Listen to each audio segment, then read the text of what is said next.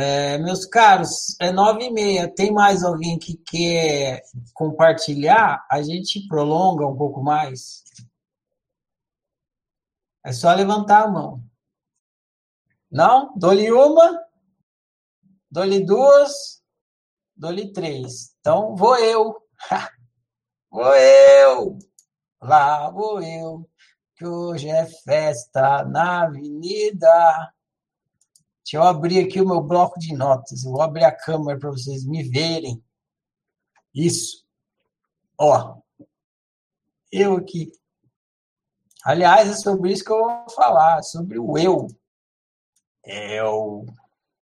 Esse filme está relacionado ao livro Pensamento no Divã, que é um livro que fala sobre autoanálise, sobre pensar o pensamento. Pensamento no Divã que está ligado com todo o processo de autoanálise, que são os três últimos livros do ciclo de estudos. Esse livro, Pensamento no Divã, foi o último livro do ciclo de estudos. O ciclo de estudos acabou ontem. Ontem terminou o ciclo de estudos. Foi o último livro. Esse filme, então, foi o último relacionado aos livros. A minha resenha aqui, ela está tratando não tão especificamente do que foi explicado lá no livro Pensamento no Divã. É porque na hora que eu fui fazer a resenha veio de outro jeito, assim, veio na minha cabeça um outro caminho para pegar. E eu gostei desse caminho e eu fui, embora ele não fosse tão ligado assim ao livro Pensamento no Divã. A ligação direta desse filme com o livro Pensamento no Divã é todo aquele processo ali do Freud fazendo a análise, fazendo o processo de ser um psicólogo, de ser um terapeuta, ser um psicanalista. No livro Pensamento no Divã, está é, tá dizendo para a gente se dividir em dois, observador e observado, que é como se fosse o, o terapeuta e o paciente. Né? Então a gente faz o que o Freud está fazendo lá sozinho. Você mesmo é o seu próprio terapeuta. Você é o seu Freud. Alguém falou isso aí. Foi legal falar. Você é o seu próprio Freud e o seu pensamento é o seu paciente. Aí você fica ali. Então o filme ele mostra muito isso, o processo de fazer a terapia, de fazer a análise. No caso, uma análise, porque o terapeuta é externo. Mas no nosso caso, a gente estuda como é que a gente faz a autoanálise, porque a gente vai ser terapeuta nosso mesmo. Então, essa é a ligação mais direta do livro com o filme. Ver todo aquele processo de fazer análise, trazer a memória, analisar a memória, ver a história que está por trás da história. Tudo isso aí que a gente estuda no ciclo de estudos sobre o processo de fazer análise e principalmente agora no final e para vocês que vão entrar na fase de prática, é isso que vocês vão fazer o tempo todo. Ser analista de vocês mesmos. Dito isso, eu vou falar minha resenha, que tem a ver com isso. Talvez tenha mais a ver com o nosso trabalho como autocientista em si, do que especificamente o processo da autoanálise. E tem a ver com uma coisa assim de fechamento do ciclo de estudos também. Esse é um negócio estranho aqui. É como se o Freud fosse o paraninfo de vocês. Mas, enfim, de fechamento dessa jornada aí do ciclo de estudos, da nossa motivação em sermos autocientistas. Talvez por isso que eu escolhi esse caminho na hora de fazer minha resenha. Bom, dito isso, vamos à minha resenha.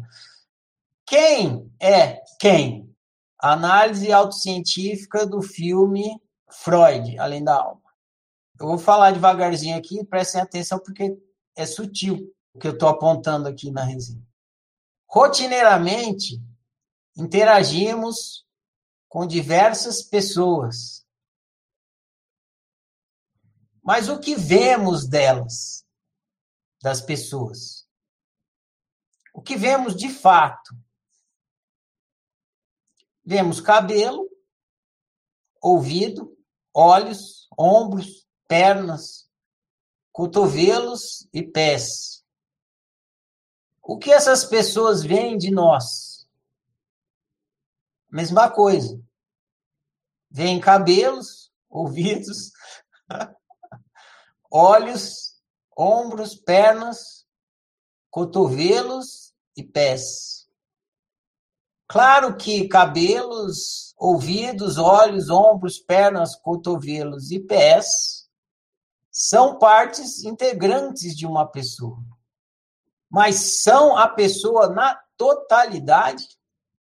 Ou seja, uma pessoa é apenas um corpo? Quando dizemos eu te amo para uma pessoa, não estamos dizendo tais palavras para um par de ouvidos, e sim para quem está escutando. Mas quem está escutando? Quando abraçamos calorosamente alguém, não estamos abraçando um corpo, e sim quem está recebendo o caloroso abraço. Mas quem está recebendo o abraço? Você se olha no espelho e vê seus olhos, mas quem está vendo? Você sorri, mas quem está sorrindo? Você acorda com ódio da cor dos seus cabelos, mas quem acordou com ódio? Você decide pintar seus cabelos de verde, mas quem tomou essa decisão? Quem escolheu a cor verde? Enfim, quem é quem? Ou, em outros termos, quem é você? Quem é esse eu que você sabe que não é só um corpo, mas você sequer sabe como sabe disso? Tem pessoas que não se interessam pela pergunta: quem sou eu? Não pensam sobre isso. Apenas caminham do berço ao cemitério para morrerem no mesmo estado de ignorância em que nasceram. Pessoas assim vivem. Essas são pessoas que vivem. Mas tem pessoas que são teimosas, não sossegam enquanto não responderem à pergunta: Quem sou eu? Só pensam nisso, só se interessam por isso. Enfrentam qualquer obstáculo para se aproximarem um pouco mais da resposta. Não aceitam entrar no cemitério no mesmo estado de ignorância em que nasceram. Pessoas assim, mais do que vivem, despertam. Freud é um exemplo desse tipo de pessoa teimosa, incapaz de aceitar seu estado de ignorância. E ainda assim, ele desistiu duas vezes da sua teimosia.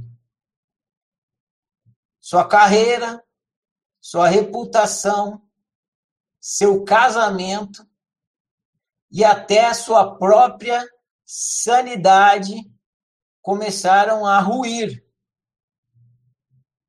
O preço era alto demais. Mas, para nossa alegria, teimosos subsequentes estudiosos do ser humano, o preço não era maior do que seu desejo de autoconhecimento. Em nome do id, do ego e do superego, louvada seja a teimosia do pai da psicologia. Fim da minha resenha.